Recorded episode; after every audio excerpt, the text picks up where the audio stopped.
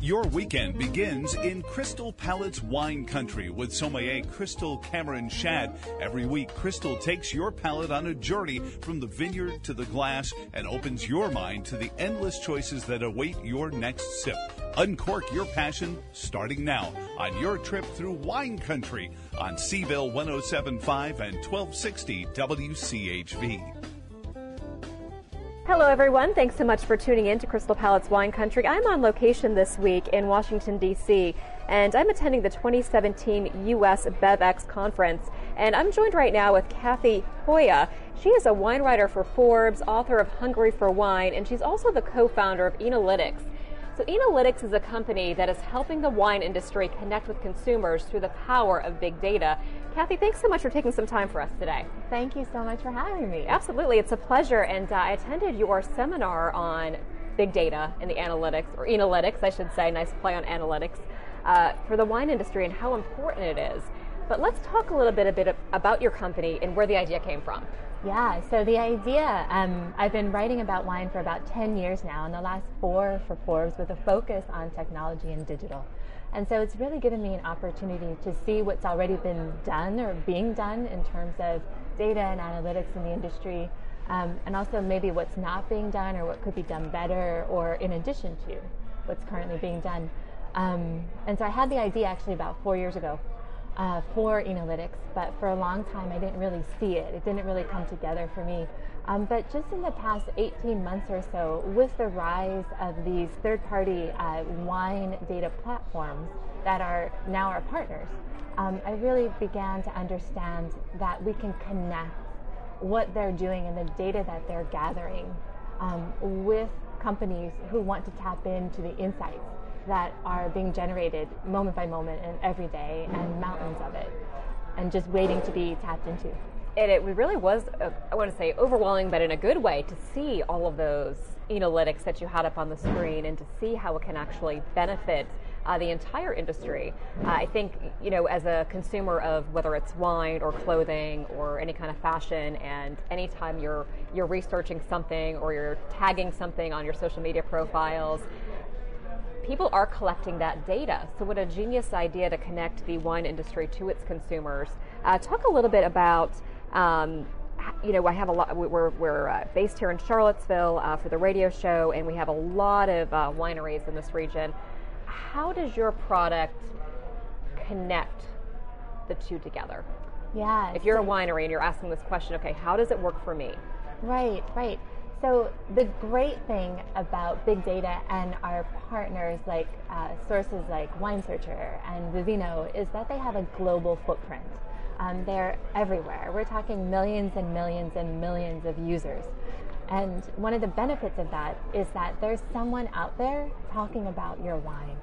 There's someone out there tasting your wine. There's someone out there rating it or reviewing it or sharing it with their friends or searching for it or looking for information about it. And so it's it already exists that consumers are telling us what they think. Consumers are telling us what they want. Um, and the really exciting thing for big wineries, for medium sized wineries, for really small producers, is that sometimes your neighbors or the people who live near you or the people across the world you know are interested in, in what you're doing interested in your style or interested maybe they have tasted your specific data can bring is one of the really exciting things for all sizes and all kinds of, of wine producers so talk a little bit about the third party uh, players that you're involved with with Enolytics. Who are you working with to get this data? Yeah, there there are so many that we that we talk to. I mean, if you if you think about some of the more popular ones, like I mentioned, the Vivinos and the Wine Searchers, our very first data partner was called Hello Vino. Uh, they're San Francisco based, uh, focused on food and wine pairings, and they gave us some really amazing insights about about wine o'clock and when is wine o'clock and when do consumers actually engage with these type of searches um, and the number of, of opportunities out there uh, for wine focused um, interactions and communities and platforms um, is cre- increasing you know every day i heard something like almost 400 of them and it's not like we're working with 400 of them but the potential is there. Mm-hmm. And what's really exciting is that each of those has their own personality. Each of them has been developed in a different way, which means that each of them gives you a different insight about consumers and they all like I think you were talking about each one does target kind of a different uh, that they dig a little deeper on different areas. Um, let's take a look at Vivino for a second. I know you were mentioning this was something that really stood out to me is that the growth rate for uh, consumers scanning labels on East Coast, Virginia, New York in particular, were through the roof. That's right. So, um, so I asked Vivino, who's a great partner for us, um, to do a little digging on, on our behalf in order to present at this US BevX conference because the focus is East Coast. Mm-hmm. Focus is East Coast wineries, focuses East Coast distributors and consumers. Um, so I said, what, what can you tell us? Give us some sort of top line here about what's happening. And two of the three um, strongest or most sort of rising um, markets in terms of downloads or and scans um, are here on the East Coast, namely New York and Virginia. Mm-hmm. Uh, the other being New Mexico. Okay. And so that was really, you know, just right off the bat, you're mm-hmm. like, wow, two of the top three increases is what we're seeing right here. And that's in the States, right? Um, for searches or globally? Well, it was actually globally. Wow. Uh, it was global searches. Okay. Um, so global searches, New York and Virginia were saw the, saw the highest growth. That's right. That's amazing. Yeah. That's amazing. And we've seen, um, just uh, speaking to, of Virginia, speaking to Virginia specifically, we have seen tremendous growth, obviously, in the number of wineries opening over the past decade. We're close to 300 now. So, so we were talking about the trends. We're seeing the uh, growth in New York and Virginia with a number of scans uh, as highest percentage of growth globally, which is incredible. What is, does that speak to the actual consumer as far as are they in Virginia, are they outside of Virginia, and is that showing kind of more of a push to people? Data like this yields is that for every every scan or every search, um, with the Vivino source in particular, uh, comes with a latitude and a longitude.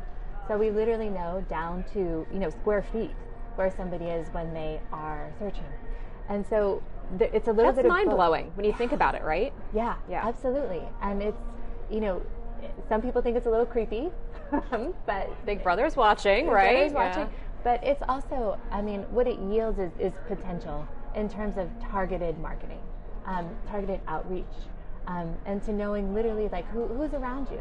You know, who, who, who are your people? Who are, who are your community? Maybe it's around your winery specifically, um, or maybe it's, you know, another hot spot of interest, another mm-hmm. sort of cohort, you know, as, as we say.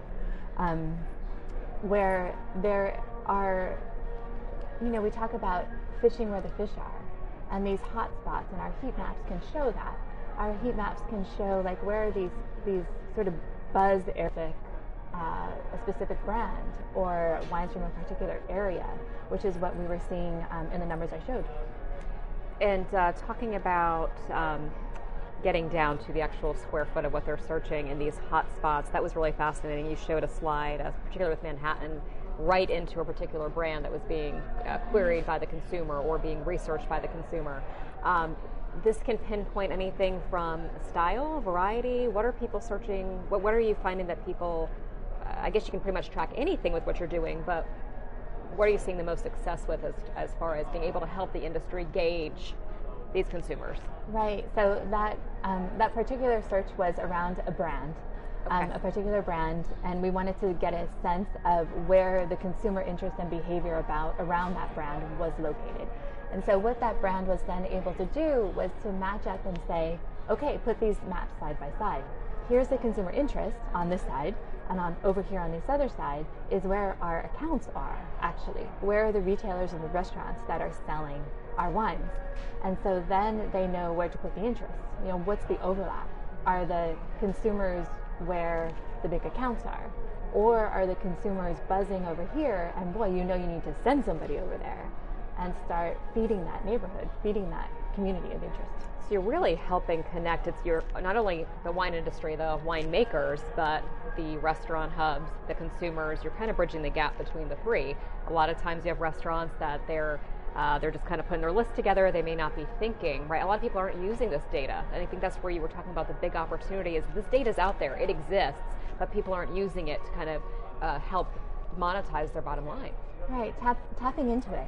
And I think sort of the bottom line, so to speak, for, for Enolytics is that um, we can do, uh, the industry as a whole can do a lot better job of speaking to consumers uh, the way that they want to be spoken to. Um, because these these third party sources are, are gathering community input. They're essentially crowdsourcing um, what they want, what they want, and how they want to be spoken to, and how they themselves are speaking about wines. And so we can get really granular on that. We can get into the actual words that people are using, into the dialects of the words that people are using. How people talk about wine in Charlottesville is not the same as people talk about wine in Seattle, mm-hmm. or mm-hmm. the Lisbon that you know wine ma- wine drinkers use in.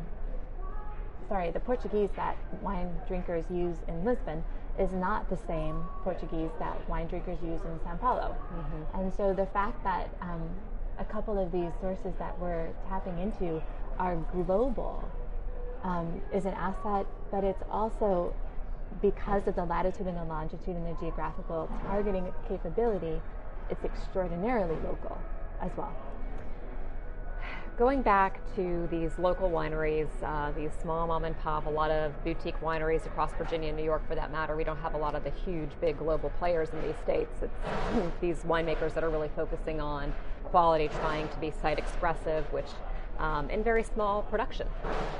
So, if you were putting together a plan for those, what would your strategy if you're approaching a winery that's maybe doing four, five, six thousand cases a year, but how could that data, how can the analytics data work? In the US, and especially when there's a concentration of smaller production wineries, um, is that we'd like to talk to the organizations. Uh, so the trade organizations who are representing Virginia wines, for example, or wines in the Finger Lakes, or Long Island wines, etc., um, because they tend to have more bandwidth um, and more of a, of a, pool of resources and funding to pull from um, in order to get a handle on on these sources. Um, and that we're finding is a very effective way uh, to get into that. And so it's, it's a question of scale in a way. Yes, you're a small winery, but if you belong, if you're a member of a larger group, that larger group has a bigger purchasing power.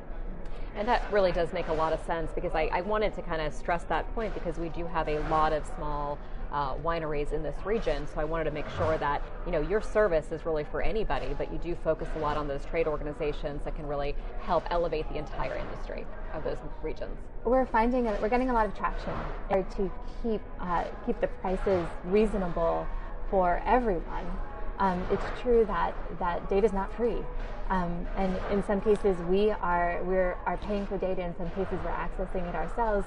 Um, but either way, it's not free, mm-hmm. and nor is working with it. Right. And so we have a certain um, a certain overhead uh, that we need to meet, um, and hopefully doing both sort of sizes of projects. The big projects um, where there is enough bandwidth and enough budget uh, can help us keep the lights on, while we also, in addition, help the the small producers uh, because they have, of course, a place in our heart as well. That's that's wonderful to hear. And I want to take a quick break, Cathy. And when we come back on the other side, I want to kind of dig a little bit deeper into crowdsourcing uh, versus critic scores. I thought that was a very interesting thing you spoke about during your session, and also the top five reasons that uh, this big data can actually move the ball forward for a lot of these wineries.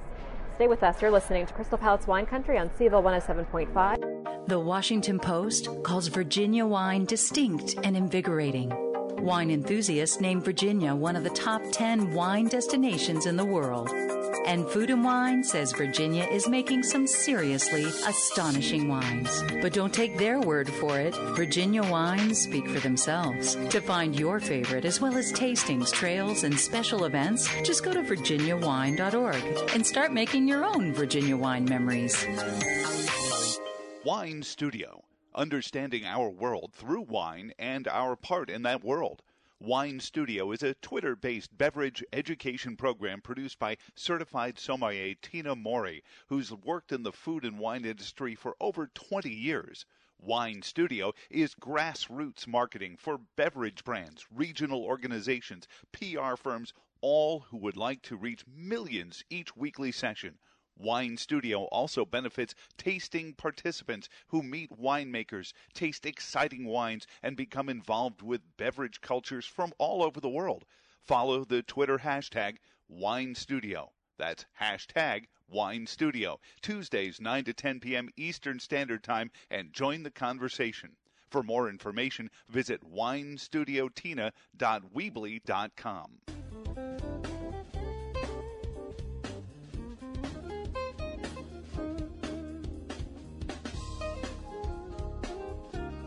And welcome back to the show. We are at the US BevX in Washington, D.C. If you are just joining us, I have Cathy Huyghe on today, and she is an author. Uh, she wrote a book called Hungry for Wine.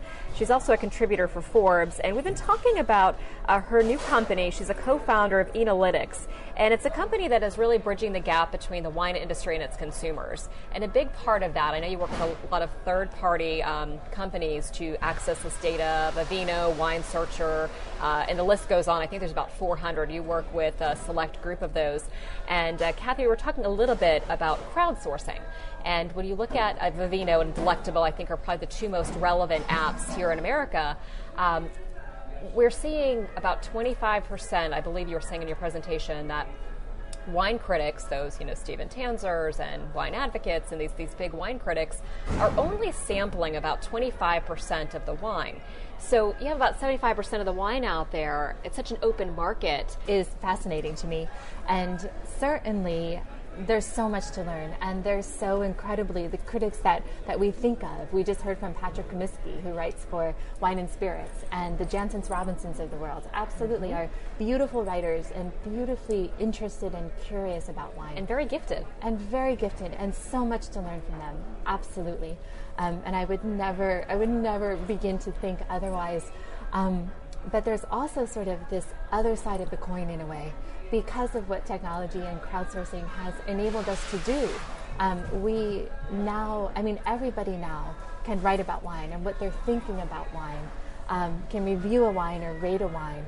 Um, and there's been some really interesting research lately about the correlation um, between crowdsourced ratings and critics' rating, ratings. Um, and they actually correlate really closely together. Um, How so? Which is totally fascinating. Uh, for example, with um, Spectator, Wine Spectator, of course, as Rob, as well as Robert Parker, they judge on a hundred-point scale. Right. Um, Vivino, which is a crowdsourced app, a consumer app, they judge on a five-point scale. So a wine that gets uh, 4.4, for example, on Vivino um, correlates almost precisely to a 92 point score on Robert Parker and a 91 point score on Spectator. What's your data pool? How, are you, how many samples are you pulling from to look at this? For that particular uh, statistic, uh, where it's based on over 800,000 ratings on more than 5,000 wines. Um, within the Vivino platform specifically. So it's showing pretty good consistency there across the board for these ratings in comparison to the Spectator and the Advocate.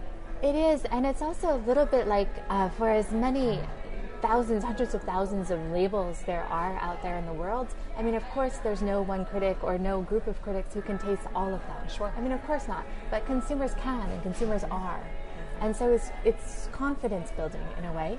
And it also, I mean, the sort of the trend to quote unquote democratize wine has been in play for a really long time. But I think that looking at a statistic like that sort of really brings it home from what, what you've been doing, have you found many winemakers for that? For, just to kind of make the point, are they even looking at Vivino? Are they looking at De- Delectable? Are they seeing what people are saying? Is that something they're not even really kind of? Or is that on their radar in general? It's a good question, and I think that has to do with the different personality of the different platforms and the different apps and things like that that we were talking about before. Mm-hmm. Um, certainly, uh, some some apps, some platforms attract a different community mm-hmm. than others do, and that yields tremendous. Um, character when you when you're looking at um, what does what does this community think and what does that community think and and what's the different uh, personality characteristics of, of those different things. I think it's really important. You were talking about the democratization of wine, and you're looking at these critics who are gifted, who are talented, have been doing it for a very long time. Uh, but then they do have these uh, they have the very specific palates, right? And it may not just because they like something and they're rating it 90 plus, it may not be your palate. So being able to pull all of this other information together with consumers around the world on that same product, I think a consumer coming in wanting to try that might be more open to it, right? Right, and I think that there's a little bit of a shift um, when you think about aligning with a palate of a particular critic to aligning with the palate of, of your community. Of, of, your people, mm-hmm. sort of the people that you connect with mm-hmm. um, on those different platforms, or because they're the ones buying your wine. They're the ones buying your wine, um, and they also they know a little bit more about you personally, mm-hmm. if, if, that makes sense. Yeah. Um, and so you want there's more in a way to talk about than sort of a, a, a rating in and of itself. Mm-hmm. Any big surprises um, that you've come across uh, since you started Enolytics? Any specific trends or anything that really jumped out at you and said, "Oh, wow"? I'm surprised every day. I'm surprised by what by the power of our team of data scientists and what they are able to do. Like I, I'm not a data scientist. Um, I'm a journalist. I'm a communicator by training. This is what I do. Mm-hmm. Um, but when I sit in the office and I watch what this team of skilled, practiced um, scientists do, and how careful they are. Um, and that's one of the I, I, think I think of it as the ace of Enolytics' sleeve really is that our, our, core team of scientists comes from the healthcare industry. They come from outside the wine industry, mm-hmm. and so they're used to dealing with data at a very a very uh, high bar. Mm-hmm. Um, in some cases, a life or death situation, mm-hmm. and so it's actually incredibly refreshing to them uh, to work with data that is wine related, mm-hmm. and that is consumer related, and that is opinion related. Um, so that's really that's a really fun thing. Um, one of the biggest surprises that we've seen so far is actually comes from a, an on-premise uh, partner that we're working with, um, and they uh, track wine list activity within restaurants. And so what we're able to see is that what consumers are searching for when they're sitting in the restaurant um, and we found that there's a discrepancy between what consumers are searching for and what the wine, what the restaurant itself is actually offering on their wine list. Mm. So you've got what consumers want and what the restaurant's offering. There's a discrepancy. There often and is. I know just for some, and yes, I'm probably a little bit more knowledgeable about wine than a lot of people that are just going out to dinner, and that's fine. But I'm always kind of trying to find, okay, there's, it doesn't suit my palate, or there's nothing to pair with the food that's on the menu. I find that a lot of times. So this data is really going to help that bridge that gap. So what it what it can do, Crystal, is in two ways. Um, one is that it empowers uh, the producer, who, you know, we know they're searching for that kind of wine in this restaurant, and it empowers the restaurant mm-hmm. to go and look for that kind of wine. And both of those things ultimately benefit the consumer. And I know we're getting super geeky. We only have a few minutes left, but if you are listening, you're still with us. This is really, really exciting things that can not only help the wine industry, but also help the consumers. And I think giving the consumers power is really exciting for people that feel like they do have a voice. And if they're enjoying something, they can actually help support, they can help elevate their local wine industries, which is really cool. Um, so when you're doing, when you have a client, you're doing all this data for them, give me the top five reasons how this can really help uh, move the ball forward for uh, you know whether you're dealing with like uh, the Monticello Wine Trail or one of uh, you know one of the small trade groups or even a larger scale. What are the top five reasons? Yeah, so one of the questions we get asked most often is we want to know how my brand is perceived. What are consumers saying about it? How are they talking about it? How are they rating it? What are the actual words that they're using to describe my wine? And what's the difference market by market? How are consumers in Charlottesville talking about it versus consumers in Atlanta? That's sort of probably the biggest question that we get asked. We get asked to measure uh, the effectiveness of a marketing campaign. Mm-hmm. So we can look at uh, the buzz, so to speak, um, on different platforms before a, a, marketing campaign starts, and we can look at it after a marketing campaign ends and see what kind of lift happened in the interim. Um, we love to do heat maps of interest. Um, that goes back to the geographical targeting uh, whether it be by a specific varietal or a specific style or a specific brand, um, to show where the quote unquote fish are in order to enable these brands to go fishing. Um, uh, two other things is can I can I raise the price of my wine? And that's one of the probably the uh, one of the biggest questions that wineries have. What's the threshold for that pricing? That's right, and so that's a that's a really important. I mean, it keeps it keeps winery executives up at night. You know, I, I, I, need to charge more. Like we need we need to you know improve our bottom line. How, how can we do that? And which wines will will withhold mm-hmm. sort of that price increase?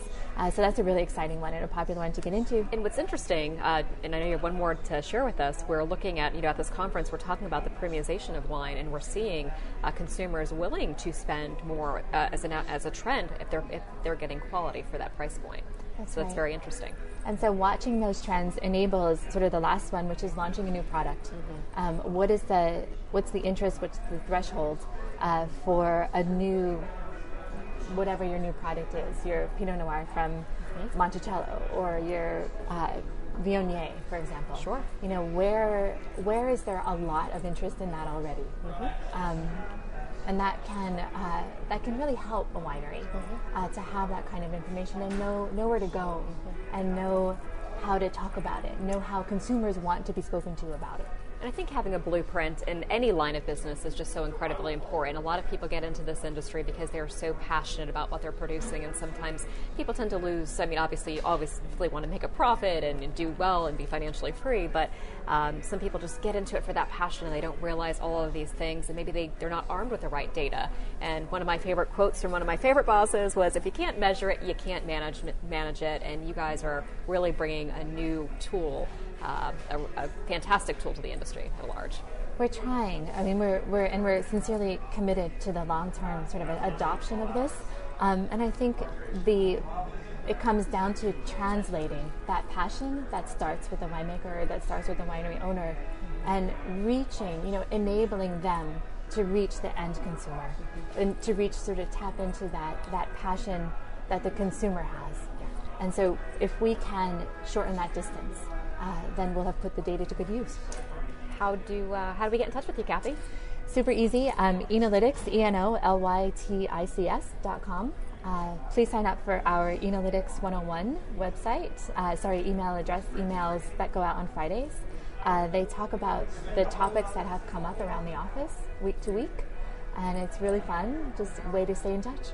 And uh, it's info at enolytics.com if someone wants to reach out to you that way as well. Correct? That's easy. Awesome. Cathy, thanks so much for spending time with us. Um, you know, as a, if you're a consumer and you're a wine lover out there, keep keep scanning those labels. It's helping. It's helping the industry at large. So you are playing a really big part in that. And uh, the wine industry folks, give Cathy a call because I think just the insight is just so amazing on what she can offer you. And uh, check out her book, Hungry for Wine, for all you wine lovers out there. And uh, you can find that on Cathy's website. And let me spell your last name. Uh, actually, I'll have you spell your last name, Cathy Huyghe. it's cathyhuyghe.com, but we'll spell your name real quick. It's a little tricky. Um, C A T H Y H U Y G H E dot com. Awesome. Cathy, it's been a pleasure. Thank you so much. Thank you, Kristen. And thanks for tuning in to this edition of Crystal Palate's Wine Country. We'll see you back here next Saturday morning at 8.30. Until then, have a fabulous weekend filled with love, laughter, and delicious wine. Cheers.